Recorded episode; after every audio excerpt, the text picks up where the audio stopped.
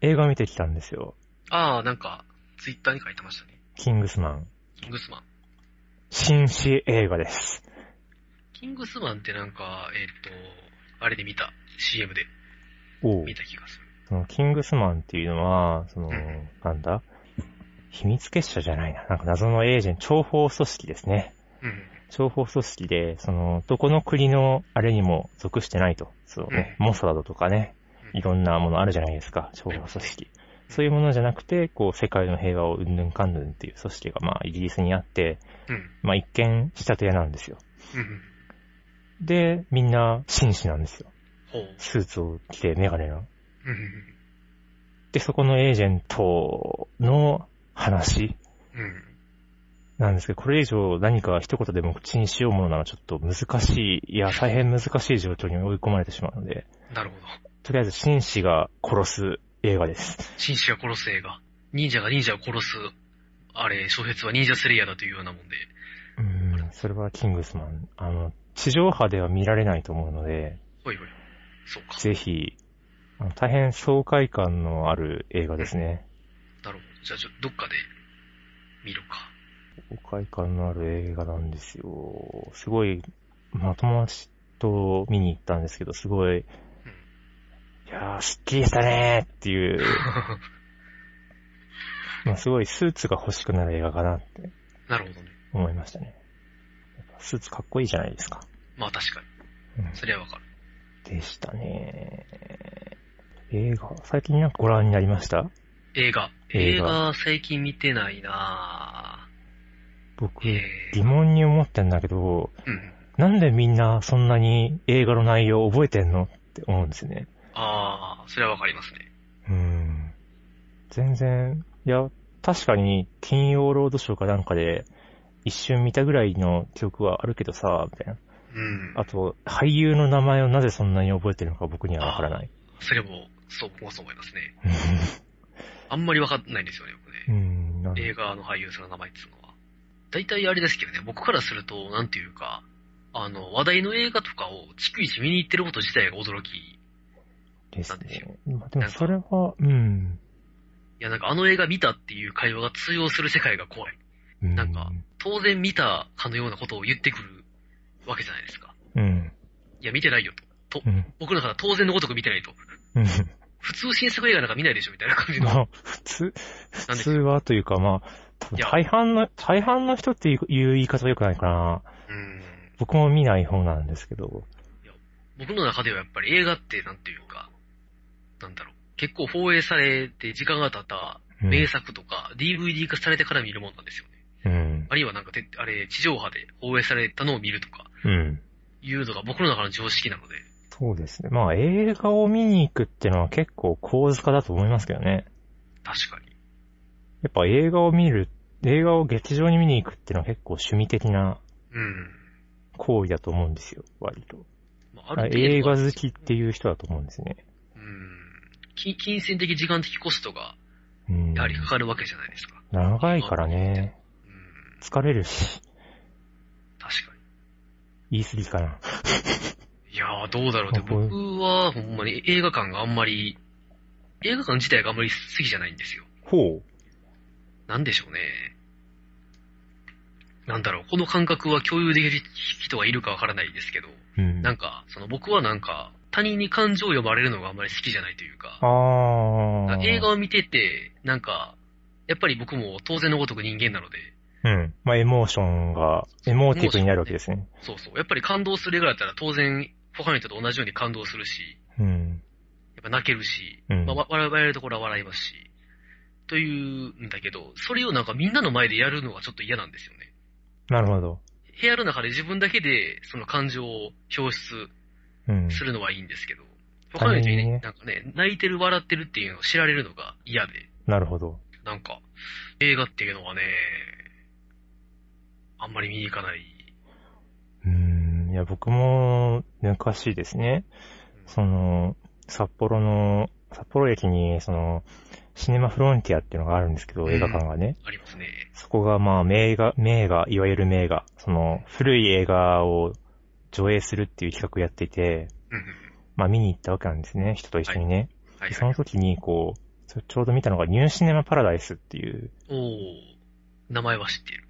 映画なんですけど、それを見て、号泣してしまって、ああ。もうボロボロになってしまったわけですよ。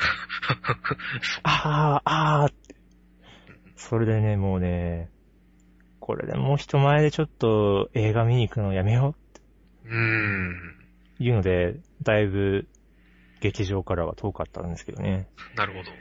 最近になってまた、その誘ってくれる人ができたので、うん。友達が、まあ行くことになったとなるほどいね。う感じですね。うんうんでもやっぱり、やっぱよっぽど好きじゃないと映画見に行かないですよね。と、僕はそう思ってんですけどね。多分どうなんでしょうねんでもなんかみんななんでそんな俳優の名前わかんのってのはやっぱ謎なんですよ。うーん。でもそれは我々がこの、あのね、文学のね、小説家とかの名前がわかるのと同じようなものなのかもしれない。うーんまあ、でも趣味になってたらね、趣味、趣味ならしょうがない、趣味ならみたいな。うんそういうところはあるんだろうけど、どうなんだろうね、映画ってのは。そうですなんね。か、なんか僕映画とかって、なんだろう、まあ僕もそんなに名作映画を見たというわけではないから、なんとも言えないというか、まあそもそも映画経験が乏しい人間なので、ほう。あれ、ちょっとなんとも言えないところもあるけれども、どうしてもなんか、やっぱり展開が早い気がするんですよね。ほ僕からすると。だからついていけないんですよ、ちょっと。う。なるほど。スピードに。情報の処理がね。なんかね、やっぱりほ本の読みすぎかわからないんですけど、なんか、なんというか、描写がちょっと深いところとか、なんか、ストーリー上重要だと思われるポイントとかは、なんか、よ読み返す癖があるので、映画とかって、その、まあ DVD とかだったら別別ですけど、あの、普通に放映されてたら、うん。あの、その時は、あの、前の状況をもう一回見直すとかできないじゃないですか。うん。で、なんか、よくわかんないまま進んじゃうわけですよ。ぼ僕からすると。なるほど。スピードが速すぎて。だからなんか、ね、ちょっと、しんどいというか、あれ画面をやっぱりかなり食い入るように見て、ちゃんと話を理解しないと、後々わかんなくなってくるので、それがちょっとしんどいんですよね。なんとなく。まあ、結構いっぱいいっぱいになりますよね、見てるときはね、映画をね。うーん、なんかね、それがちょっと、まあ、面白い話だったらやっぱ面白いんですけど、やっぱり疲れるので、うん。なんかもう一回見ようという気が起きないというか、映画を趣味にする気にならないんですよね。し、しんどくて。うんまあ、そしてそれが面白かったらまだいいけど、つまんなかったでしたらね。はあ疲れるからね。うん割と、やっぱ映画って、こう、外れの映画ってひどいじゃないですか。まあ、時間泥棒ですからね、外れの映画というなんか。かこう、えっていうものがこう、あり得るじゃないですか。まあ、なんだろう、こう、これで、こんなにお金がかかって、こんな優秀な人々が作って、これかみたいな。これかみたいな集。団でねうん集団で作る物事というのは、得てしてそういう時もうんあるのかという気もしますだかが、らあんま集団で作るものって信用してないんですよね。信用してないんですねって言ったらあれだけど。ねえ、なんか、ちょっと、うん。どっちかになんか、すごい危険な方向か、なんかすごい平凡な方向に寄っちゃう感じがう、ん。ちょっとありますよね。えー、でもそれを乗り越えて名作と言われるものはやっぱりすごいわけですよね。まあ、やっぱそこまでしたら、やっぱり、人々が集まった分だけ、うね、んすごい作品ができることも、あり得るんだあるんだけどうんでもやっぱすごい奇跡みたいなもんなんですよね。多分、いやー、本当に。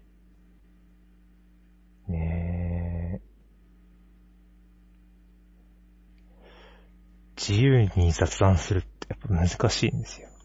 なかなかね、うん。かじゃあまあ、ジングルとエンディングテーマの話でもしますか。しましょうか。で、まあ、とりあえず先行高校の話が、うん。とりあえず終わったところで、うん。あのーエンディングテーマはい。についての話もしようかなと。あのーまあ、加納さんの、えーっと、まあ、ツイッターでもブログの方でも言ってたんだっけなんか、あの、ジングルとエンディングテーマは、あの、加納さんが作ったと。はい、実は作りました。うーん、まあ、加納さんあれですからね。まあ、ボーカルでの P ですからね。ボカルダの P です。うん。エンディングテーマを作っていただいたと。いやなんちょかっなんかと、このね、なんか、レディオダイアログの8割ぐらいは加納さん が作ってるという、すでにありますが。いや、まあ、あれですね、その、器用貧乏なんで、あ、器用貧乏なのかこういう、なんですか、ちょっとしたものを作るの好きなんですよね。そうですね。これ、あの曲、曲名、エンディングラブソング。な。うんうんうん。うんうん。そうだね。というタイトルで、ちょうど収録が、前回の収録が、えー3日の、はい、3日の午前0時だっにあたっような気がする。て、で、朝起きて、うん。昼高、4日の昼高にうん、 1日で頑張って書き上げた曲ですね。で、素晴らしい。そのなんていうか、作業効率が素晴らしいんじゃないかと思いますがうね。ん、やっぱノリですよね。やっぱその場のノリのライブ感というか、やっぱラライブ感重視ですか。ライブ感重視ですね。やっぱこう、こういうものやったもん勝ちなんで。確かに。になんか、僕がなんか聞いた感想としては、うん。若干ゲーム音楽的なそうですね。感じがしますよね。やはり。そうですね。最後、プーって言って、うんうん。消えたりするから。そうそそう。うそうそう。いや、なんか、こう、一応、導入のジングルが、ちょっと大人っぽい感じで、うーん。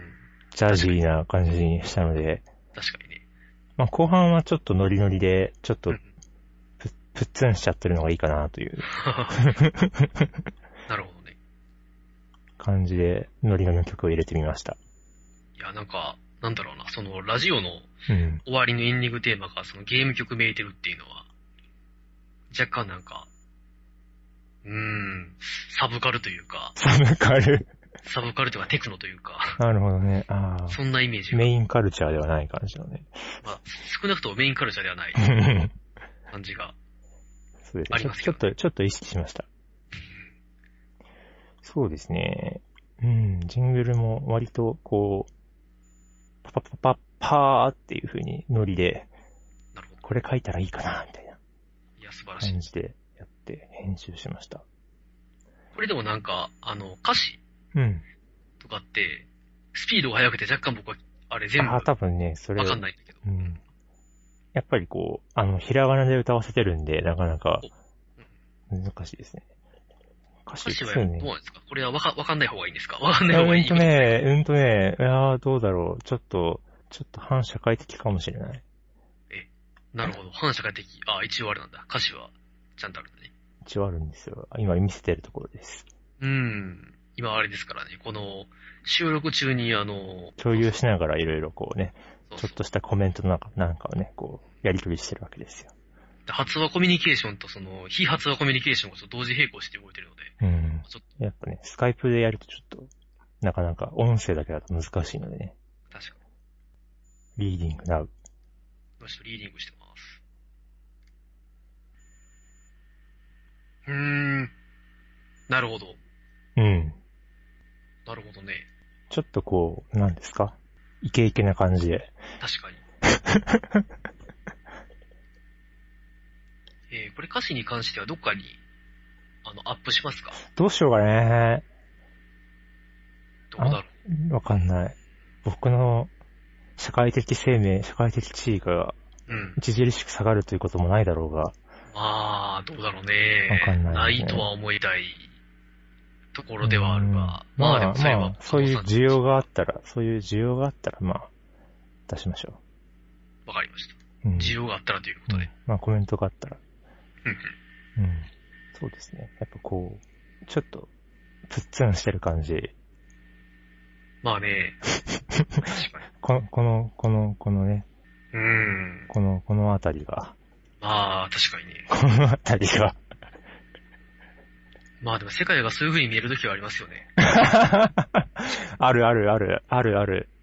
それも仕方がない。それはしょうがないですね。そう見えてるんだから仕方ないだろううんという気がしますがね。うん。なるほど。えーまあそういうノリで作ったのです。なかなか素晴らしいエンディングテーマでありがたかったうと思いんますが。。やっぱ、やっぱエンディングがあると違うでしょ、違うでしょって言ってい。やー、違いますね、やっぱりうね。ん。エンディ番ングが組一っぽい応でしょ。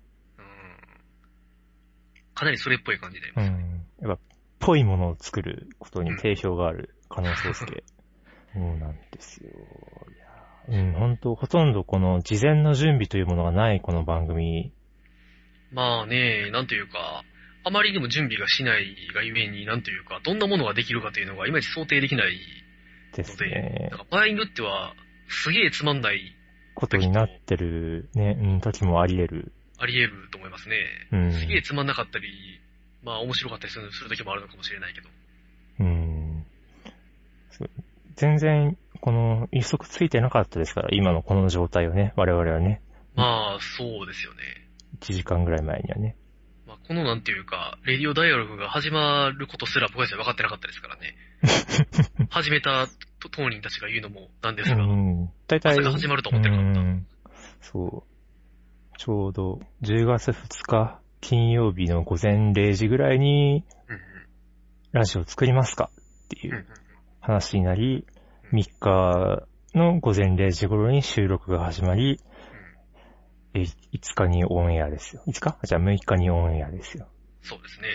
そして今、9日になりましたね。そうですね。いやはやなかなか。すごいぶっ飛ばしております。いやーそうか。エンディングね、もうやっぱり媒体としての音楽はやっぱりやってみたいですけどね。どうしてもなんていうか、まあちゃんと作曲とかをしようと思うと、勉強しなきゃダメだから、そんなに必要でもないかなと思いますね。そうなんですかね。意外とこの、なんだろう、テクノ系というかなんか、うん。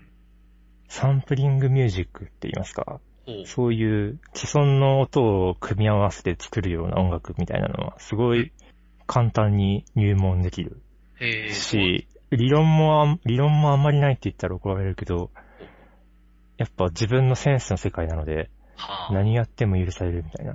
そうか。普通のなんかこう、音符で作るような曲は確かにちゃんと勉強していくっていうプロセスありますけどうん、でもそっちのセンスの世界になったら、全然、なんだろう、僕は全然難しくてできないですね。なるほどね。逆にね。うんだから逆にテクノ系とかだと、かえって変な知識がない方がほういけるんじゃないかしらって思いますね。いやー、実は最近、最近とは今日なんですけどね。うん。あれ、あの、平沢進の、おー。あのね、平沢進はあのー今はもう、ソロで活動してて、まあ、たまになんかあの、なんていうか、あの、各 P モデルって言って、うん。あのーまた、それもまあ、ソロプロジェクトに近いですけどね。一応なんか、名前を変えてやったりしてますけど、まあ、基本的にはソロでやってるんですけど、うん。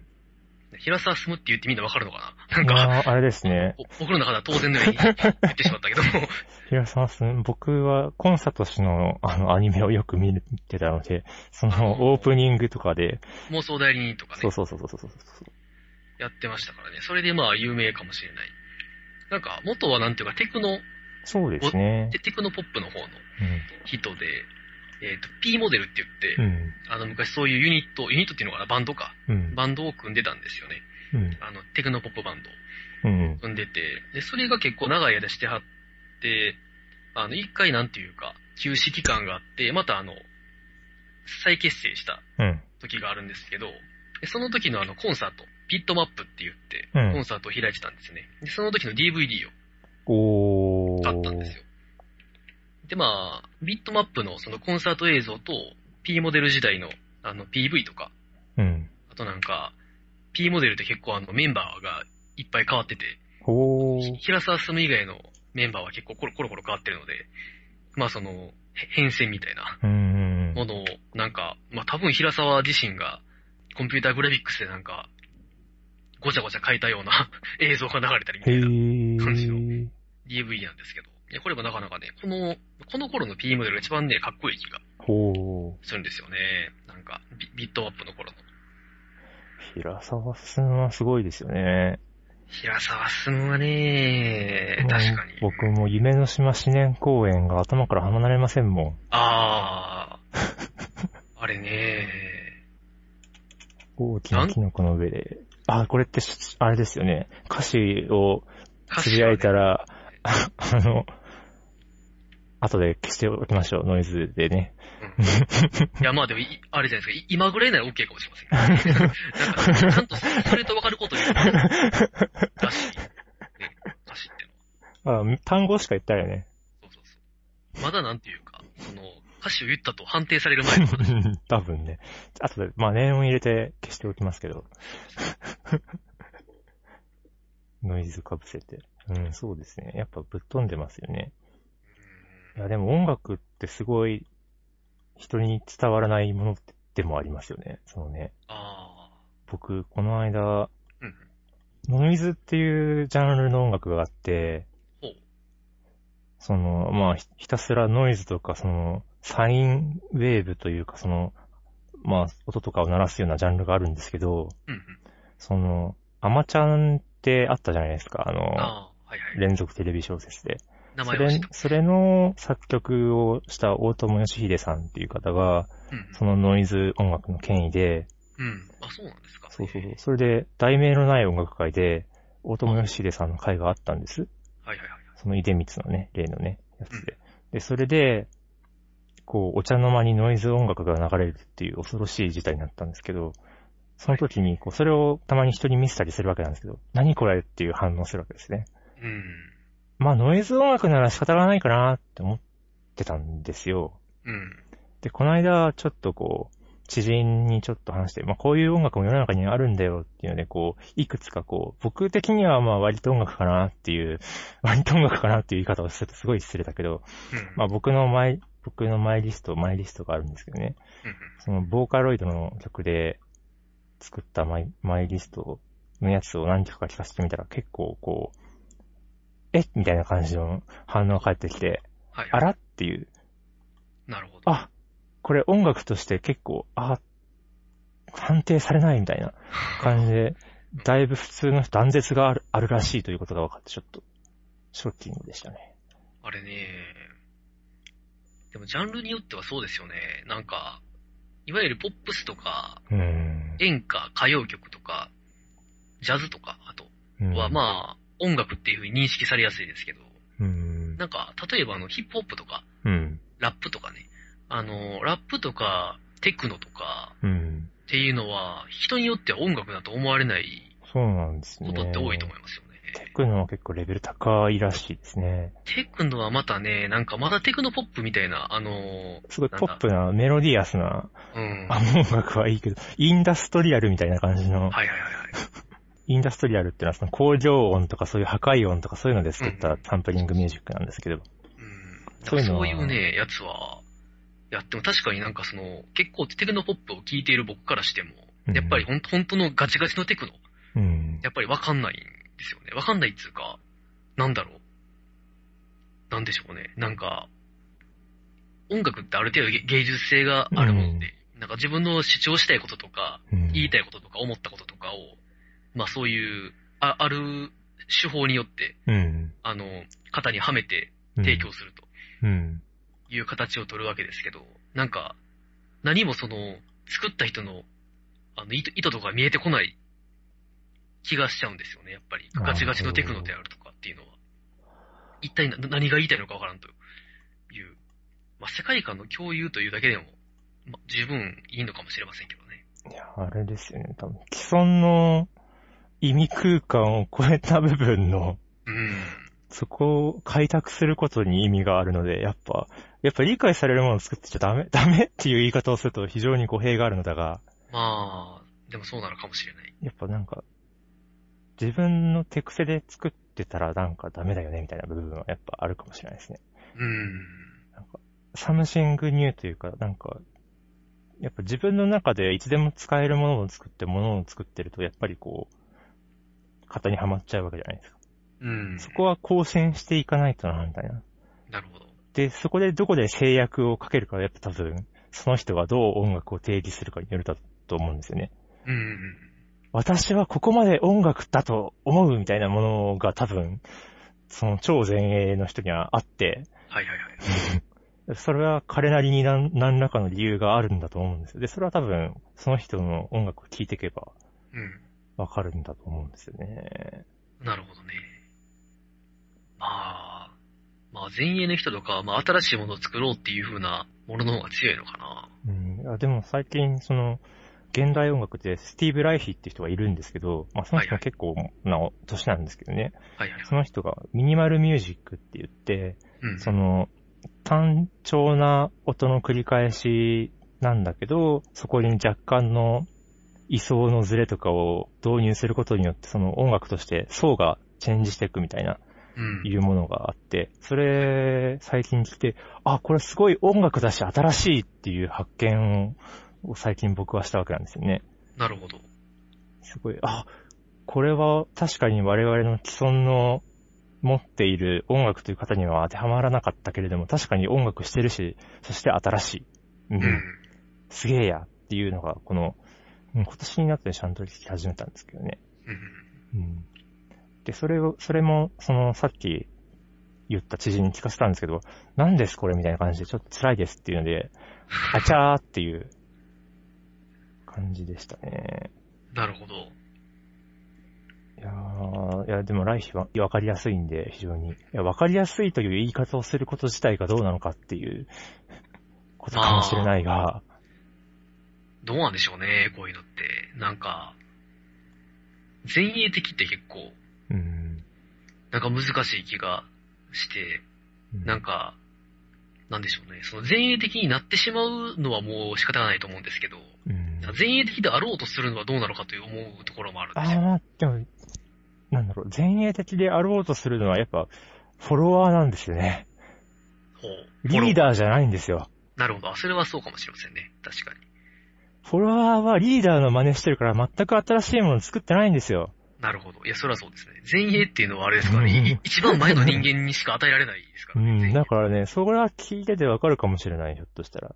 なるほど。ただ、本当のリーダーは、なんそれを体制するまではいかなくて、さらに掘削を進めるから、うんそんなにでかい仕事はしないけど、フォロワーの中で、その、作られた新しいものを持ってそれを深めるっていう人たちはいるかもしれない。なるほど。やっぱ科学の仕事でもなんか、ものすごい新しいことをしたけど、それを発見しただけの人と、それを極限まで深める人が多分いると思うんですよね。それはいるでしょうね。確かうん。やっぱそれは、それは違うタイプかな。で、やっぱ、うん。で、どっちの方が好みかってのはやっぱ人によるとは思うんですよね。に。なるほど。そう。だから前衛的であろうとする人はやっぱフォロワーで、その人のモチベーションはよくわかんないな。まあ、でも、いや、でもやっぱりなんというか、なんでしょうね。なんか新しいものを考えるのと、やっぱりある舞台の上でうまく振る舞うのが、どっちが好きかというまところがああ、る気がしますけ思ど。考性の違いですよね。うんまあジャンルが決まって、その中でうわうまく動く方が好きだっていう人もうん。きっといると思うんですけどね。なんか、僕なんかは、まあ自分の聴きたい音楽を作るみたいなところもあるので、はなんかそこと、あと自分で作れるものの中で新しいものを作るっていうのの、二つが多分釣り合ってるって、いい感じの釣り合いになってると思うんですけど、なるほど。うん小説もそうですよね。まあ、小説もなんか、まあ単純に文章を書くとは言う言うけれども、まあ意外といろいろありますからね、手法としてはうん。。なんかその中で自分がどういう風なものを選択するのかっていうのはやっぱり、うん。やっぱ自分なりに何か新しいものがないと書こうっていう気にならん気がするんですよ。まあ、確かにそうなのかな。わかんない。どうなんだろう。なんか、僕はある程度文章はこれまで書いてきたような気がするけれども、なんか新しいものを作るという気持ちではなかったかもしれないな。ほう。どういうモチベーションでえ、書きたいから書いてるな。なるほどいや、なんだろうな。なんだろう、書きたいから書いてるよね。なんか、あんまりなんていうか、この作品のなんていうか、意義であるとか、今自分が一番新しいところを走ってるという気もしないし、でも昔のマネをしてるわけでもないというか、うん。うん、てかそもそもあんまりなんか勉強してないので、言いますね。なんていうか、誰の、なんていうか、手法を真似てるとかいうのもよくわからないので、いや、な強るいてほど言うなら間違いなく夏目漱石の影響はあると思うんですけど、漱石はかなり読んだので、うん。漱石ぐらいしか読んでないので、僕は。逆に言えば。なので、ちょっとわからないですよね。ふむー。僕なんかは割と、やっぱ、このアイディアは新しいとか、この設定は新しいとか、やっぱ、そちょっと考えちゃいますけどね。まあでも、明らかに、その、まあ、加納さんの小説を読んだことがあれば、そういうところは思うんじゃないですかね、やはり。やっぱ、なんか、僕は割となんか、この、なんですかね、作詞作に溺れる的な作品を書くみたい な、凝りすぎててわからないみたいなものを書いてしまうのですけど、なるほど。うん、なんかね、やっぱりなんか、それが作品を完成させるモチベーションなんだと思いますね。やっぱ、これって、あの人のあれじゃんってなったら、やっぱ、パタって筆が止まってしまうわけですよね。ああ、なるほど。うん。うわーっつって。うん。だから、その、なんだろう、これは他の人のパクリだよねっていうのに対して何が新しいのかっていうのは常に問いますけどね、僕の場合はね。うん。じゃないの、なんかこう、うわーって、こう、なんだろう、書いてる意味って何ですかみたいな感じになっちゃう。はあ。 なるほどね。うん割割となんかこう、そうですね、僕はやっぱ、 その、んどこの部分を切り取ってもちゃんと意図があるみたいな、なんか説明は少なくともできるようにしておきたいなみたいななる部ほど。分はあるのでうん、細部に関して。それはやっぱ音楽をやってるせいなのかもしれないけど。なるほどね。うん。まあでもある程度なんていうか、ロロジカルに書いてるというのはやっぱり、うん。読んでやっぱり見て取れるところがありますけどね。やはり。でもロジカルっていう制約なくしちゃったらもう何でもありになって帰って辛いかもしれない。うーん、そうですね。でもロジカルか。まあ僕みたいなそのコッパ小小説家が、小コッパ小説家というか、小説家すかすらわからんというか、小説書いてれば小説家です。まあね、小説書いてる人ということで小説家という言葉を使わせてもらえるなら、まあコッパ小説家の、僕はもう何も考えずに書いてるからな。でもそれだったらもっとたくさん作品書けるんじゃありません本当にそうなら。なんでしょうね、なやんっか、ぱなんかこう、コストがかかる部分が何なのかなっていう、そしたらっていう。本質的になんかやっぱり自分が楽しむために書いてるとこうろん。が、あるので、なんか、書いてて楽しくなくなったらやめちゃいますし、うん。なんか、いや、これはもうあれだな、面白くないから話が膨らまないな、自分としては、と思ったら、書かないしね、話が膨らむのが面白いんですか話が膨らむ、いや、なんでしょうね、なんか、やっぱその面白みってところがコアな気がする。うーん、なんか、なんでしょうね、なんていうか、まあ僕の作品読んだことある人間っていうのはこの世にあんまりいないので、まあ僕は読みました。まあ、 そうですね。だからこんな話をしてもなんともないような気がしますが、まあ、なんでしょう。なんか世界があって人間がいるじゃないですか。はい。その人間がいなかったら世界は認識できないですし、うん。で世界がなかったら人間が立ってられないので、なので世界と人間は同時に出てくるんですが、うん。まあその世界の中で、まあある一定の人間がいるわけですよね。で、ある、その世界はまあ、まあ当然僕が考えたものなので、ある程度制限がかかった世界ですよね。うん。本当に自由に動くわけじゃなくて、まあある時代の、まあある時代って言う言うべきなのか、完全なフィクションが僕は多いので、あれですけど、なんていうか、ある状況の、ある条件下の世界があって、で、ある性質を持った人物がいるわけですよね。うん。で、その中で、その人物だったら、この世界でどう動くかっていうのが、うん人物の世界を考えた時点で決まるわけですよね。うん。 僕の知ったことではないわけですよね。そんなことではない。うん。そこはわからないが。いや、なんか人物の世界を決めるとこまでなんですよ、僕が、うん。僕の知ったことであるのは。なるほどね。あの、ガリオさんのチョイスでなんとかなるのがね。そうそうです、そうです。それ以降は、あんまり僕の知ったことではなくて、あと自動的に動き出すと。自動的に動き出して、なんというか、これ以上書いても面白くないとか、なんか自動的に動かなくなってきた。もう、それはやっぱり僕の作り方がまずかったところだと思うので、う世界か人物かどっちかがやっぱり、どっちかが両方ともかがまずくて、話が止まってきてしまったら書けないですし、話が止まらなかったら書けますし、最初のチョイス部分が面白いんですかいや、チョイス部分はあんまり面白くないんじゃないですかね。書いてる時が一番面白いですうねん。なんか、自分が考えた世界とか、人物が自由に振る舞うのが面白い気がしますね。なるほど。なんか、そう、想定しない展開になるとか、うん。やっぱり面白いんじゃないのかでなも。会が収束しないと困るわけですよね。会議が収束してないですからね。僕の作品は。大体。え、一応、区切りはあるじゃないですか。区切りはありますけど、うんまあでも、まあここで終わりでいいだろうと思えば、まあ終わる気はす一 る。応なまんあ、かこう、なんか収集がつかなくなるような感じじゃないじゃないですか。まあ、どうでしょうね。そうあいうんまり収集はついた、まあついてることかな。わかんない。え、そこはついてる感じがするけど。 ついてるように思ったけど。まあでも少なくとも書いた時点では僕はし、あの、結末を想定はしてないので、ほとんどの場合で。なので、なんという書いかた。というか、あの、さ書き始めた。あ、そうです、そうです。あの、書き始めた時点では、うん。あの、どう終わらせるかというのは、ほとんど考えてないので、で、考えていても大概なんていうか、はず、外れるので、うんあの、結局はまあ、自分が思った通りには動いてないうん。ですね。いうや、ん。なんそのか予、想外のところにたどり着くのが面白い。そうですね、予想外のところに行くのが、まあ予想外でも予想内でもいいんですけどね、なんか人物が自由に振る舞っていればうん。いいんじゃないですかね。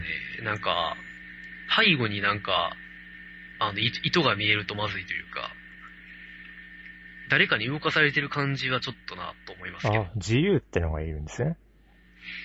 そうですね、なんか、自発的にこう、おお話の中で動くと。うーん、あのなんか書いてごて、都合じゃなくてね。そうです、そうです。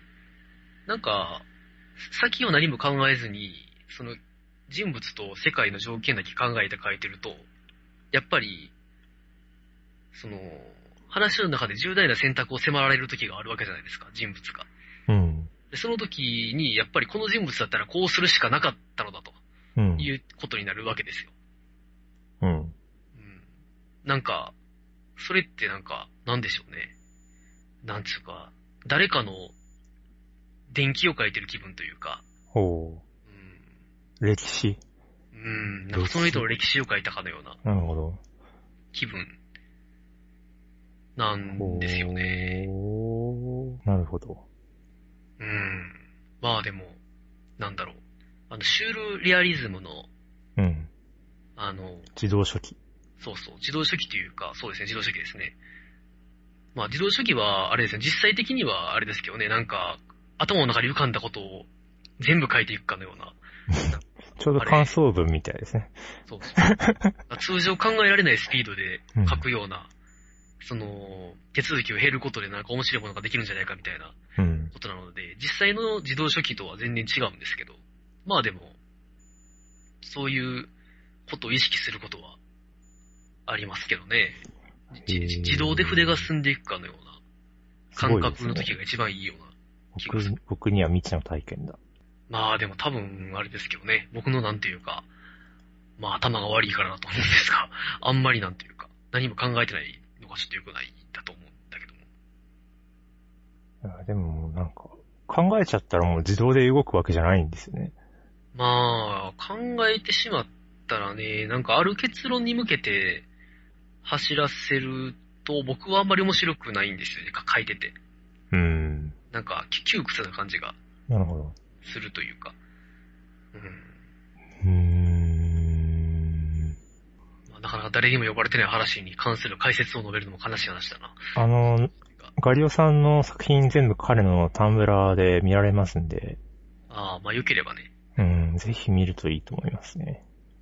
あとなんか基本的になんていうか、僕の、なんでしょうね、その、編集のセンスがボロクソなので、あの、PDF ファイルで全部読めるんですけど、なんか、行間空きすぎ とか、文字間隔変とかいう風なことをよく言われるので、あの、それに関してはもう、すまん。言うしかない。なんか自分でも多少なんか、ちょこちょこマイナー、マイナーチェンジというか、あうの、ん修正しながらやってはいるので、今は昔よりは読みやすいんじゃないかと思うんだけども、内容に関してはもう仕方がない。僕は自分が好きな話を自分が好きで書いてるので、なんか、ここら辺がどうのって言われても多分、多くの場合直せない気がするので、なんか、うん、なんでしょうな。ごめん。まあ、はい、えー彼のタンブラーの、はい、ページ、解説に貼っておきますんで、ああ、そっか。それはどうおすすめなのを、なんかね、僕、あれ好きですけど、あの、ガイノイド出てくる話。ああ、アウェイク、オアノットアウェイクみたいな。そうそうそうそうあちなみにもう先んじて言っておくと、その、アウェイク、オアノットアウェイクっていうのは、2D はノット 2D っていう、あの、平沢進が P モデル時代にやってた曲があるんですけど、あれのパクリです。パクリというか。ただ内容はパクってません。内容に関してはね、まあ、その 2D をノット 2D 自体がいいまいちなんか歌詞がわけわかんない感じなので、なんかパクりようがないところもあるんですが、まあ、タイトルだけパクってます。あの、なんちゃらオアノットなんちゃらっていうのがかっこいいなと思ったので、うん。書いてるだけで。あの、内容に関しては、ほぼ影響を受けていない。ハムレットだよね。2B は not 2B で。そうそう。そもそも 2B は not 2B の、あれだけどね、オマージュというか、あれだけどね、う 2D は not 2D。シェイクスピアか。シェイクスピアですね。シェイクスピアも、読もう読もう思って、まだ、四大悲劇の二つぐらいにしか手つけてないですわ。あれ、でもあれ、シェイクスピアってなんか、原文で読んだ方が、いいらい。しなんか、英語の響きというか、あの、声に出してみたい英文ってよく言われるじゃないですか。い。でも、原文が古い英語だからわからんのですね。ああ、確かに古い英語って難しいですよね。そう。あの、古い英語は、まだその、今はだいたいあなたは you で済むけど、うん。それが、親しさによって、何時、像みたいな、thou での像ですね。はいはいはとい。かがあったりとか、あと、三人称単数では語形変化をするけど、それ以外の認証でも変化するとか、うんうんうんありますよね。いうルックスとみたいな感じのね。うんそあうれいうね、なかなかきついですよね。あれ、まあ読めたら楽しいんだろうなとか思います。あ、僕、確か今は Kindle でシェイクスピアの全集とかが100円ぐらいで買えるので、ああ、あれ、ふ古い本ほどやっぱり安いですからね。そうそう意外と Kindle ってめ、あれ過去の名作を読むのに向いてますよね、あれ。プラトン全集とかアリストテレス全集とか、安、かっこ英文みたいな。いやそうなんですね。すごいですよね。ささ最新の機械を持ってるやつが古い文章を読めるというのはなかなか、おつなものですよ。オツの話だと 思います。うんやっぱ、やっぱ、いや、英語できたら嬉しいなって思いますね。まあ、確かにね、うん。や思っいますね。ぱ、日本語だと本で買わなくちゃいけないけど、うん。こう、哲学書とか英語で読めたらもっと楽なわけじゃないですか。多分ね、多分。多分ね。まあ、トランスレーションが何回か含まれることで、なんかより難解になってるんじゃないかっていう気がちょっとしちゃいそうますけどそうね。概念がなかったりするからね。英語にない概念になったりするからね。ありますね、それもね。なんか、ヘーゲルか誰かの、じゃあカントか、うんなんかの、また何とかいう言葉が、英語にはない概念で、 そこの使い分けができてなくて難しいみたいうん。まあ、でもそれは大いにあり得るでしょうからね。それは、げ言語にある程度影響さな。れるのうはん当たり前なので。そうでも言語で内容変わったら哲学って困っちゃうよね。まあ、まあ、なんか哲学って、なんか最終的にはその言言語の問題に至る気がうんしちゃいますけどね。なんか思考を言語で行ってる以上、なんか言語の影響から逃れられないような。ね言言語哲学っていうのが、あれですよね。ビトゲンシュタインでしたっけ覚えてないけど。いや、そうじゃないかな。きっと。あんまり詳しくないけど。うん、こういうのはね、多分ね、詳しい人がちょっと講義してくれると嬉しい。いやーこういうのはね、本当になんか、わかんない人には本当にわかんないですからね、こういうのって。できれば専門家的な人がいればありがたいが、うん。さすがにビトゲンシュタインに注釈をつける気はありませんよ、僕も。さすがにね、あの、ウィキペディアの、あれ、リンクを貼るぐらいしかしないでうすけど、ん。でもやっぱこう、やっぱ哲学自体は言葉から逃げたい、逃げたいという言い方が正しいのかわかんないけど、うーん、なんか、言語によって真理がこう変わっちゃったら困るわけじゃないですか。なんか心理っていうのは本当に確固たるものであって、うん。心理がね、なんか歪められるのは、まずいというふうに思うんじゃないですかね、哲学者とうん。人々というのは。でも、あれですよね。言語の意味そのものが時代によって変わってるわけだから、なんか格好とした心理が一個あって、それが、なんと、時代によって変わる変わっちゃダメなんだ、心理だったら。うーん、だから結局は、あれじゃないですかね、その、心理自体はやっぱり、ちゃんとあって、うーん、それで時代によって言語はの方が変わってしまったら、やっぱり言、また新しく、その心理に近づくための言語とか、言語的努力とか、テイしデないスとナダウメなんス。じゃないですかね。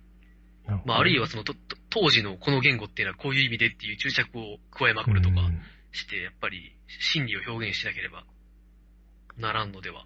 あれですよね。あの、同じ川、川の流れに足を踏み入れることはできないみたいな、うー んそういう香りがしてきますよね。まあね、でも本当はでもそうなるかもしれませんけどね。本当は。うーん、困っちゃうな。いや、哲学者が何を考えてるのか知りたい。知りたい。でも哲学学者は多いけど、哲学者はどれくらいいるのかよくわかんない。まあ僕も本物の哲哲学者になったことがないんじゃないかな。はもしかしたら知らない間になってる可能性もあるけど。哲学者って、まあ、自称する人少ない。まあ、少ない気がしますけどね。少ないんじゃないかな。でも私は哲学者ですってちょっと恥ずかしい気もする。言うのはね、そう自ですね。称するのはね。かなり自信がないとできない気がしますよね。なんか。自称哲学者のバツバツは、みたいな感じの、ね、いう、いい、自称哲学者ってあり得るのかなあり得るんでしょうね。哲学者ってでも別に大学で哲学を教えてるからというわけじゃないじゃないですか。えでもうん、論理学者とか言ったら、あり得るわけじゃないですか。数学者とか。あ、でも、あれ数学者でも働いてなかったら無職ですかうんまあそうでしょうね。自称数学者じゃダメですか自称、いや、まあ別に自称数学者でもいいんじゃないかと思いますけど、まあ、数い学やなのんか研究逮捕活動してれば、逮逮捕されるときにこう。あ、でもやっぱ無無職かな。それによって報酬を得てなかったら無職だよね、多分ね。多分そうなんじゃないんですかね。ああ、切ないな、ええそうなると、あれですね。ああ、でも、画家は別に、あ、いいのか。でも、が画家だけど、それによって報酬を得てないから、やっぱゴッホが逮捕されたら、やっぱり無職ってことになるのかな。まあゴッホは無職でしょう、ね。 多分。悲しいことに。自称、うん、いや、画家で描いてるけど、絵が売れなかった。売れ、売れないっていうのは本当に、ね、枚数レベルの話でね。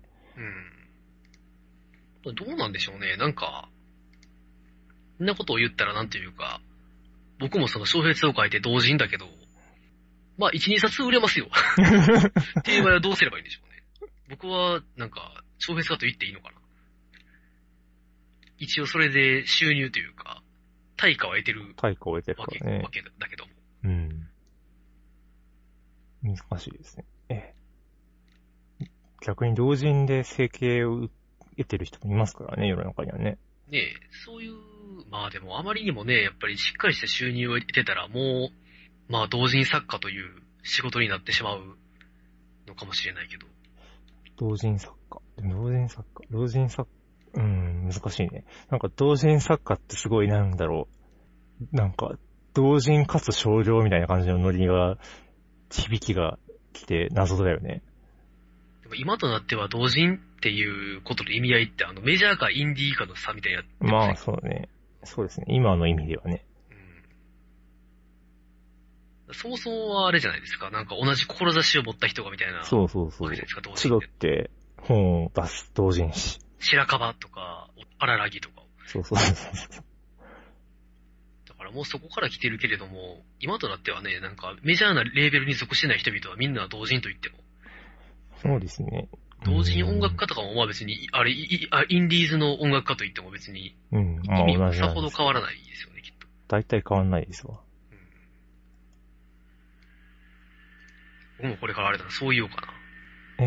同人小説家インディーズ活動してるっていうかな。インディーズ、インディーズ小説。インディーズ小説を書いていると。お音楽でインディーズっていうならあれだけど、なんか、小説でインディーズっていうと結構かなりディープな感じしますね、なんか。まあね、気のせいかな。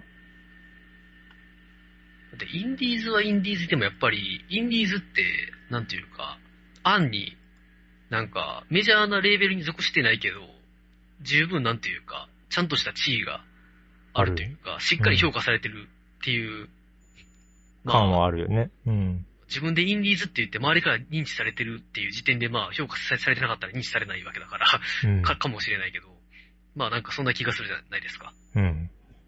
本当に、なんていうか、誰からも評価されないから、かからきしの人が、インディーズというのはちょっとなんか、どうなのかと、いう感じはありますよね。でも本当は言っていいはいいはいずなんい、だいけいどはずなんですよ。インディーズバンド。インディーズ。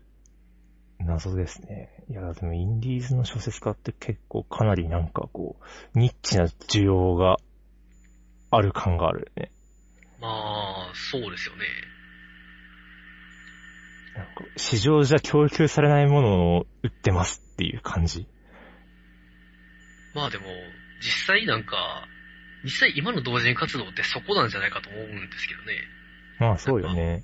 同人業界において全くその財を成してない僕が言うのもな んだけど、なんか、あのメ、メメジャーに行ってもできることはメジャーでやったらいいんじゃないのかという気がすそうる。よね。少量でやれることは少量でやってくださいと。うんなんか、ちゃんと周りからの人気が高そうなやつとか、支持されるべきものはメジャーでやっぱりやるべきじゃないかなという気もするので、そうまあ、ですどねれ、これはどう考えても市場に乗ら乗らない乗らないだろうみたい なやつは、うんインディーであればいいんじゃないかなとも思うし。あー情勢によりますけどね。ま社あ、会情勢に。そらね、やっぱこう、新しいものを受け入れる情勢にあるのかどうか。うん、いやかなり今は保守的な時代かなとも思うんですよね。まあ、なんとなくそんな気はしますけどね。あんまり、なんだろう。うーん。やっぱライトノベルって言うて保守的じゃないですか、割と。まあ、ライトノベルってね、やっぱこう今となっては保守的な気がするなそうなんとなく。数少ないリーダーとフォロワーがうん。いる感じで。うん。いや、わかんないですけどね。やっぱお金があるうちはいろんな多様な、やっぱ漫画とかすごいまだ余裕があるからうん。多様なんですよ。うんうんなんか、なんか、いや、ここ最近は漫画すごい豊作だと思いますね、やっぱおり。うそうなんだ。なんか、あ、こういうものまで市場に出回るんだっていううん。面白さがありますね。僕、あの、去年か一昨年ぐらいに、うん。この漫画がすごいで第一位を受賞した、はいはい。安倍智美って人がすごい好きなんですけど、ほう。その、ちーちゃんはちょっと足りないっていう漫画うですね。ん。あれすごいこの4、6号館のその暗い感じがやばいので、うん。あの、あまりおすすめは、それを聞いた上で読んでくださ い。なんですけど、うん、やっぱああいう、なんですかね。爽やかい暗い日常みたいな感じの、うん。っていうのが読まれるんだって、そしてそれがちゃんと評価を受けるんだっていうのはやっぱすごい、なんだろう。やっぱ漫画っていう市場がすごい多様だからだと思うんですよね。うん。うん。やっぱそれっていうのはやっぱりお金がすごいあって余裕があるから、うんそういう、なんだろう、実験的な、実験的なというか、前衛と言ってもあれだけど、うん。これまでなかったようなもの。これまでなかったというのも語弊がありますけど、うん。なんか生きていけるという、のでね。だから、うん。だから割と漫画っていうジャンルは、その、やっぱインディーズ漫画っていうのはなかなかないと思うんですよ。うんうん。同人はあっても。そうですね。本当の、本当の、あれはなんだろう。グロとエロの向こうにあるみたいな感じのノリだと思うんだけど、うん。これは市場じゃ出せないよねっていうものうん。かなっていう気もする。なるほど。まあ、うん。でも逆にこう、映画とかぐらいだったら、割と、市場で供給されないけど、まあ、インディーでいい映画ありますよね、みたいなうん。感じになるんだと思うんですよね。なるほど。うん。小説は最近やっぱり供給されないジャンルっていうのは結構あるから、まあ、同人で何度かうん。保管できるかなっていう。なるほど。まあ確かに漫画は結構多種多様になってきましたね。うん、本当に。うん。何でもありだよね。昔に比べると。あのいや、振り返ってみると意外にあったりするけど、なんか、こう、そういうのが全ジャンルに来るみたいな。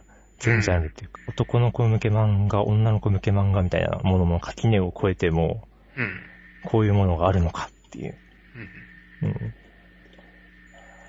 感じですよ。ですよって言って。そうなでるすほどね。ね。うん。読書コーナーにしますかそうですね。読書コーナーに行きますか。